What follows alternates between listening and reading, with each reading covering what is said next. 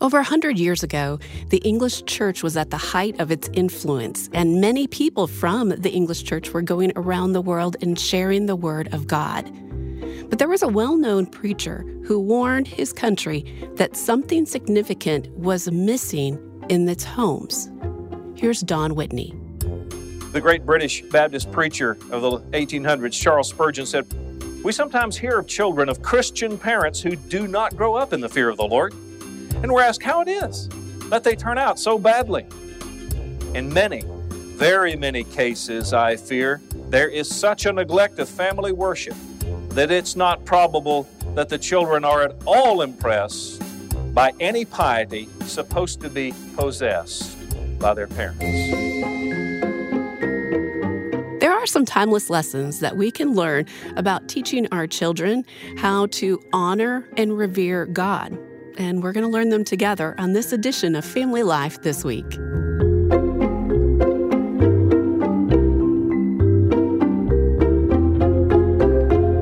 Welcome to Family Life this week. I'm Michelle Hill. When I was a little girl, my parents took me and my brothers to church every Sunday. And I grew up singing from a hymn book. And there was this song that caught my ears every time we sang it. It was a Worship the King, all glorious above. I'd sing it right now, but I have a cold, so it would sound scratchy. So we won't do that. But it goes, A worship the King, all glorious above, and gratefully sing his power and his love. These old hymns, at least in my life, what it helps me do is worship our Father, worship God. But I get it that you may be someone who likes the contemporary choruses and that's what gets you in the worship mode. Or maybe you like sitting alongside a stream or on top of a mountain. There, you know, there are really a lot of ways that we can worship God. But in order to get the most out of those worship moments, we really need to be worshiping consistently and if you want to learn about how to worship God, all you really have to do is open your Bible to the Psalms. And King David, the king of Israel, he really knows how to worship God in his sorrow, when he has burdens, when he has sadness, when he has joy. He works through all that emotion and gives glory to God. And there's just so much to glean from this great man. And you know, it just got me thinking, and sometimes I get a little geeky. When I'm trying to figure out what a word means, I go to the dictionary. So as I'm looking at worship, I went to the dictionary and it says that worshiping is honoring or revering, it's regarding with great or extravagant respect, honor, and devotion. Okay, so is that how we're worshiping God? There's a gentleman who's a friend of family life that's quite concerned with our worship of God. His name is Don Whitney, and he's been a guest on Family Life today. Well, he has a concern for how we worship God and whether or not we're passing it on to the next generation. And Don Whitney calls that family worship, and he's written several books on this idea of family worship. And he's concerned with where our family worship is going. And as Don has done his research on worship and family worship, he says that this is really not a new problem, it's quite old. Here's Don. I was in England some time ago and heard a report on BBC Radio that according to a government study there, as a result of television and technology and the like, families rarely spend time together. Conversation, they said, between family members has degenerated into an indistinguishable series of monosyllabic grunts. What's the answer? Well, the government, according to the BBC, should teach a series of clauses classes instructing families how to talk and play together. Now, two of my many responses to this report are number one, things are really bad in the family when the government says that the family is in trouble. And number two, God has a better plan for family time together than classes taught by the government.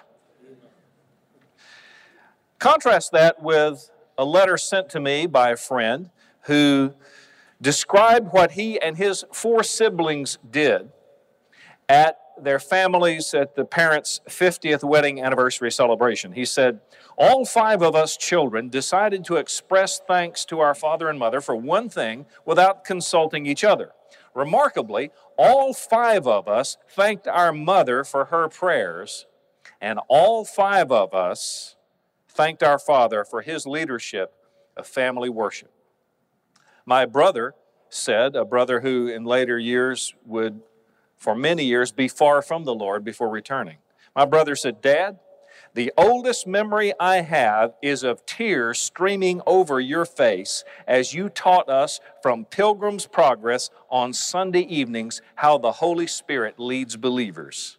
No matter how far I went astray in later years, and he did go far astray, I could never seriously question the reality of Christianity, and I want to thank you for that.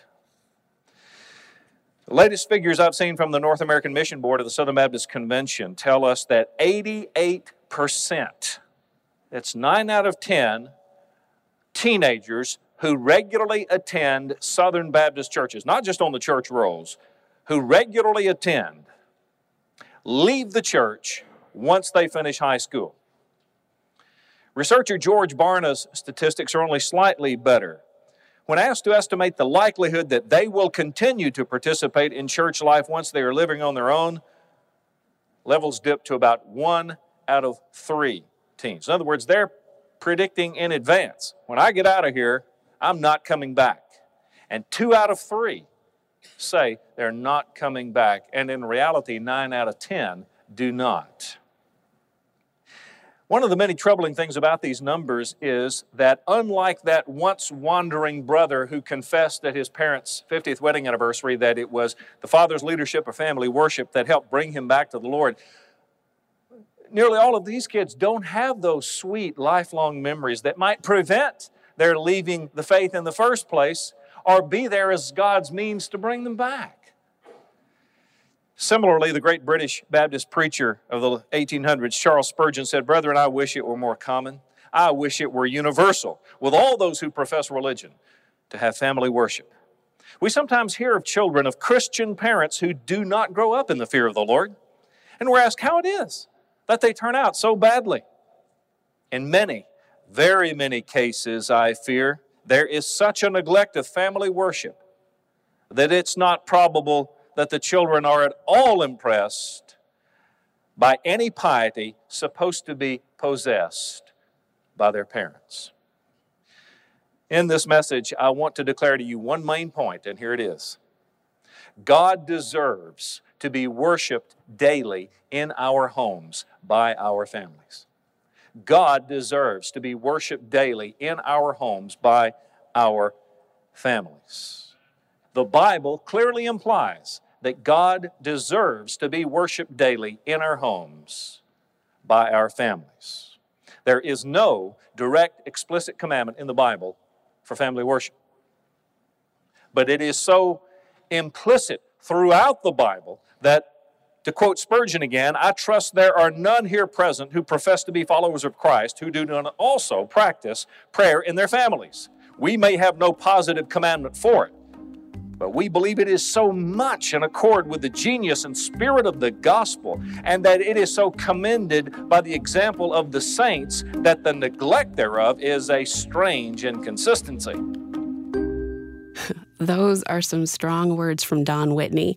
You know, he is quite concerned for the next generation because they are the next generation that is going to be our, our Christian leaders, our Christian men and women. And I brought him into our conversation today, not to guilt trip you. I know that you might be thinking, oh, that's just one more thing on my list. You don't know how many things my family's involved with right now. Well, I just want you to ponder, to be thinking through your time with your kids.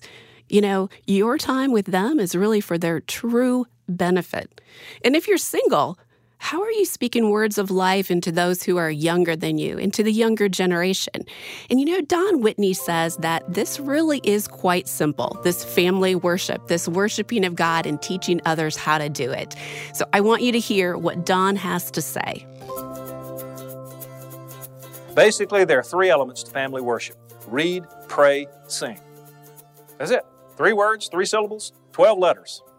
You can remember that without notes. Read, pray, sing. First, read and explain the Bible. Not that things have to be in this order, but read and explain the Bible. The younger the children, the more you're going to want to use narrative passages and shorter sections, of course. But read and explain the Bible. Second, pray. I would encourage you to pray through a passage of Scripture. Perhaps pray through the passage that you read or pray through a psalm. If it's the 23rd Psalm you're going to pray through that day, you read, The Lord is my shepherd. Lord, thank you that you are our shepherd and you are a good shepherd. Lord, would you shepherd us through this decision that's before us as a family? And shepherd my children tomorrow, O Lord. Lead them not into temptation, deliver them from evil. And I pray, Lord, they would come to confess you as their shepherd, that they would give themselves to be sheep of the Lord Jesus. And when nothing else comes to mind, go on to the next line I shall not want. And pray through a few verses of a psalm. And third, to sing. Read, pray, sing. Get hymnals for everyone in the family. Chances are, in many churches, they have an old closet full of old hymnals somewhere that, you know, have duct tape on the spine and whatever, and no one's using. I'd be happy for you to take them away. In other words, what you do in family worship is the same thing you would do in congregational worship, except for those elements that are by nature congregational. The preaching of the Word of God, the ordinances, some of those things, but nevertheless, we still have the Word of God. We read that, comment on that. You can pray, you can sing, you can do that alone. Now, let me give you some optional things if you have time. This is a great time for catechizing your children. The use Spurgeon's Catechism, Truth and Grace books, whatever you can use as a means of catechizing your children. It's a great time, and if they're being catechized at church, use it as a time for review. Great way to teach and discuss and learn the things of God. This is a great time also for scripture memory done together as a family, and for other reading. By that I mean anything from Christian reading to just books you're reading as a family. If time permits, you know, you're reading through the Little House on the Prairie series with your children or the Chronicles of Narnia. You might read something like that, and then you go from that into the more formal family worship time. But it's because you're all together, that's when you might do some family reading. Perhaps at the end, you might choose to do that. Read a Christian biography, read, read Pilgrim's Progress together with the family, something like that, if time permits. Some miscellaneous comments now about the how to's. Brevity, first of all. Otherwise, it can become tedious. That's the last thing you want for your children. It's always easy to lengthen the time if things are going well, but plan for brevity. Second, regularity. Try to have a regular time each day for family worship. For some, it works best to have it early in the morning before the family scatters. For many, it's at the evening meal together. If that's your choice, I would suggest that part of setting the table is having the Bible, the hymnals, whatever else is there as part of setting the table. I would also practically say don't let anyone get up until you have family worship. Because once you start people saying, well, just let me put this in the refrigerator or just let me make this phone call, everyone else becomes impatient and it can unravel. So it's just part of the experience, and no one leaves until we have family worship. And for others, late in the evening at bedtime, just before bedtime is best. But whatever time you choose, consider the wisdom of having a regular time when the family is already together, if possible. It's so difficult for our families to get together nowadays. So rather than trying to create another time, try to have family worship at a time when you're already used to being together. But if it requires adding another time, it's worth it. Do whatever it takes. Some great practical and wise steps on family worship from Don Whitney. And you know, worshiping God can come in many forms. I mean, he talked about memorizing Bible verses. Well, why not memorize Bible verses with your kids while you're working out and having fun with them? And you know, if you happen to be single, don't let that stop you from worshiping God. You can sing hymns or choruses in the quiet of your home. You can memorize scripture and recite it as you're hiking or or whatever. You know, be creative. Be creative and show the next generation your awe and your love of God. Hey, I need to take a break and get some tea and a throat lozenge. But when we come back, we're going to take a look at what family worship looks like when you are a paid professional worship leader.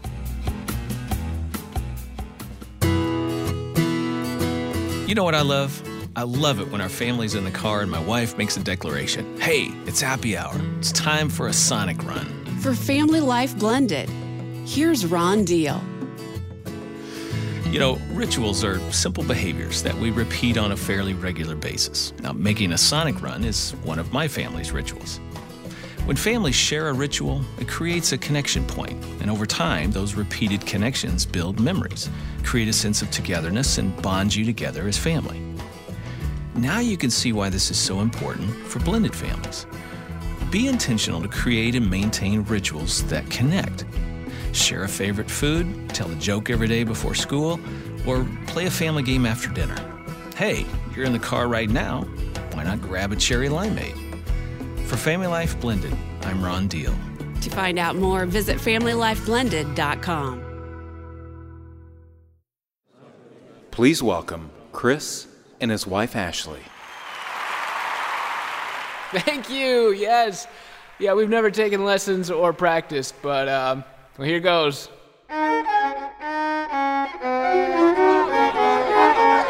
Yeah, great musical performances don't just happen. Neither do great marriages. That's where a family life weekend to remember marriage getaway can help. It's a time to get away, connect, and hear sound biblical teaching on marriage. So you might want to write it down. My mate is not my enemy. It's kind of like taking lessons for your marriage so you can both play your parts and make something beautiful. So, if your marriage sounds like this, or could just use a little tuning, you can go to weekendtoremember.com to find the getaway nearest you. Because great marriages don't just happen. Welcome back to Family Life this week. I'm Michelle Hill. It is amazing what a little bit of tea can do for you, and lemon and honey, and you know, coat your throat and stuff like that. Hey, we've been talking about family worship, and we heard from Don Whitney that setting an example of worship is one of the best things that parents can do for their children. It helps set that example by showing them how to pray and helping them memorize the words that God put in the Bible, and also reading the Bible together and singing songs. Singing songs, that's a good thing to do. You would think that leading your family in singing should come easy for a church worship leader, wouldn't you? Well, I want to explore a little bit of what it takes to get from point A to point B in a worship leader's life. Recently, I had a chance to talk with Lauren Chandler about her journey. Lauren is one of the worship leaders at the Village Church in Flower Mound, Texas. She's married to Matt Chandler, who is the head pastor there. Here's Lauren describing who she is and how she got to where she is today. One, I'm a, I'm a daughter of the king. Mm-hmm. I really am. Just, I'm his. Mm-hmm. I'm not forgotten that he pays attention to me, that he cares that He has also put some things into my heart to do. And most of those things have to do with connection. Mm. So I feel like I'm a connector that as a worship leader that my job is to connect with the people in hopes that they would connect with the Lord. Like that's my job is not for them to look at me. My job is that they might connect with the God who loves them, who has a desire for mm-hmm. them and for their worship. And then even a connector relationally, I, you know, I'll meet different people and I'll think, oh my goodness, you need to meet this person. You need to connect with this person. So I think naturally I'm given to be a connector. That's who I would say Lauren is. is That's so neat. Like in, in my essence, I guess. Right. Mm-hmm. As a connector, I've never heard someone describe themselves as that. Mm-hmm. So with worship and being a worship leader, how mm-hmm. did that come about for you? Well, I always like sang in church growing up. I was a part of this little ensemble of four girls, and we were called First Song because we were singing at First Baptist and how Church. old? I started in like junior high, so probably okay. seventh grade, mm-hmm. all the mm-hmm. way through uh, my senior year of high school. And then in 1999, I was a freshman in college and I went to Passion, mm. the Passion Conference. Right. And I heard Christy Nockels lead, and I was like, oh, I've never, you know, heard a woman lead worship like that. And so that's where that seed was planted. So I already loved music and I loved to sing, but that's where the seed was planted. And I thought, okay, this is a way that I could glorify God in my singing and not just singing, you know, Point of Grace songs at Right, church, but right. but a little bit of a different spin To be on it. more of the connector, as you yeah, said. to be more of the connector to, and I- I feel like the Lord keeps refining this vision for me. Um, I think I'm so given to be a performer. Like I want to perform and I want to be perfect. And the Lord has just said, you know what? I haven't made you nor asked you to perform. What I want you to do is prepare. I want you to pre- be a part of preparing the people to receive the word and maybe to receive some encounter with me. And so that's where I'm having more and more peace with the gift God's given me. Um, seeing it, okay, I'm not going to be a performer. I'm not a singer songwriter with my guitar up there singing these songs, but it's the heart of it is for me to be um, a conduit for people to connect with the Lord and not to perform. So, right out of college, did you go right into a church and were you worship leader from that point? No, it was a long, hard road. And it was hard because there was still this like little performer inside of me and um, really insecure, was wanting to get all of my identity from being a worship leader or from singing, from music. And it just, it's a horrible place to try to find your identity, to know who you are, because there's always going to be someone that sings better than you do. There's always going to be someone that receives more compliments than you do. There's going to be someone that has more solos than you do. Um, and so I would sing and not be satisfied because I didn't like how I sounded. Because I went, I didn't want to sound like me. I wanted to sound like someone else Right. that I knew, oh, everybody likes how she sounds. That's what I want to sound like. So I'd kind of copy my voice after her. I tell people, I realized I'm a poor version of anyone else's authentic self. Mm, we all are. Yeah. And so the Lord just saying, I have given you a voice, but I wasn't satisfied. I wasn't there yet in college or even in my early 20s. I wasn't, I hadn't made peace with that. But did you feel Yeah. called? You felt like this is God's path for me. Yes. But it was still It was about me. right. A lot of times we'll have an idea of what the Lord's called us to do. Maybe it's just a desire. It's a something that is in our hearts to do that we want to do. That I think a lot of times we'll think, oh, it's it's a bad desire. If I want to do it, then I probably am not supposed to do it. Right. And I think that's wrong thinking. I think probably it's a desire that needs to be refined. It needs the right timing and it needs some waiting on the Lord mm. to use it. So for me, I knew this calling, but I didn't know what it was going to look like. And there was a load of refining to do before he was going to let me really enjoy the fruit of this calling. Mm-hmm. And so, you know, there was a lot of ups and downs because I wasn't satisfied with my voice. And then when I didn't get to sing, I wasn't satisfied because I hadn't been asked to sing. So finally, the Lord was like, I've got to be enough for you, even if you mm-hmm. never sing. And he brought Second Corinthians 12 9 before me. He kind of said it before me. For my grace is sufficient for mm. you, for my power is made perfect in weakness. I think looking back on that now and seeing that play out in my life more, that weakness part is yes, the weakness of the struggle, but also the weakness of maybe my voice isn't perfect. Maybe I don't sing a song perfectly, but the Lord, He's going to be glorified and strong even in that kind of weakness, even in a literal weakness in, Right. in my voice. When you lay down your desire and then when God picked it back up, Yeah. what was that length of time like for you?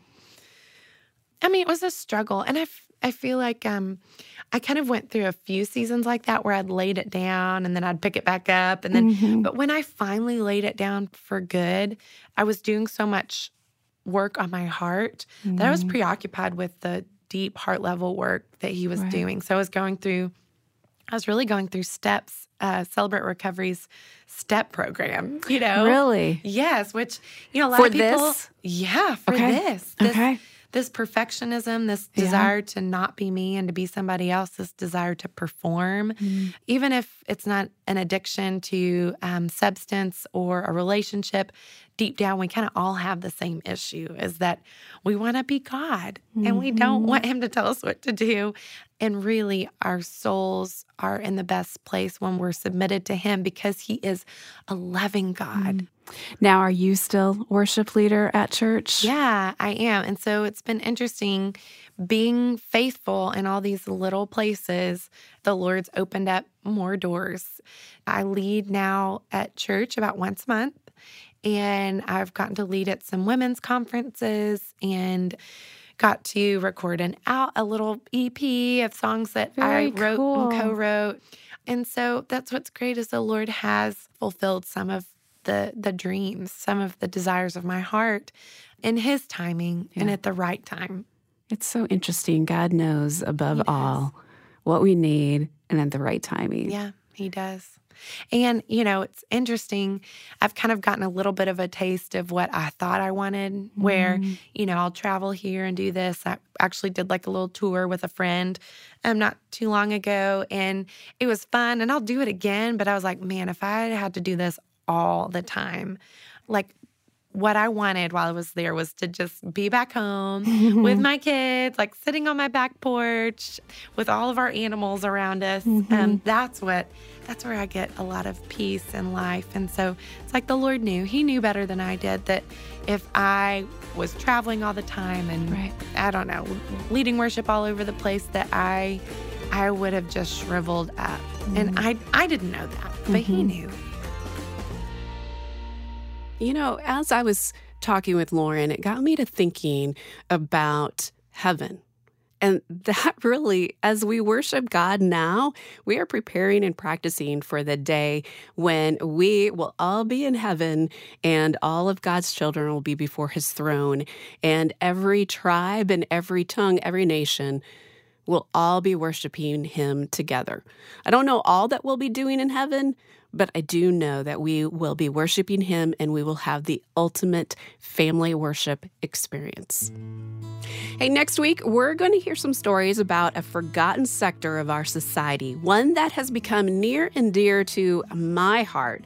If you want to know what I've been up to these days, besides showing up here each week, I want you to stay tuned for the next edition of Family Life this week as we talk about the sanctity of human life, young and old.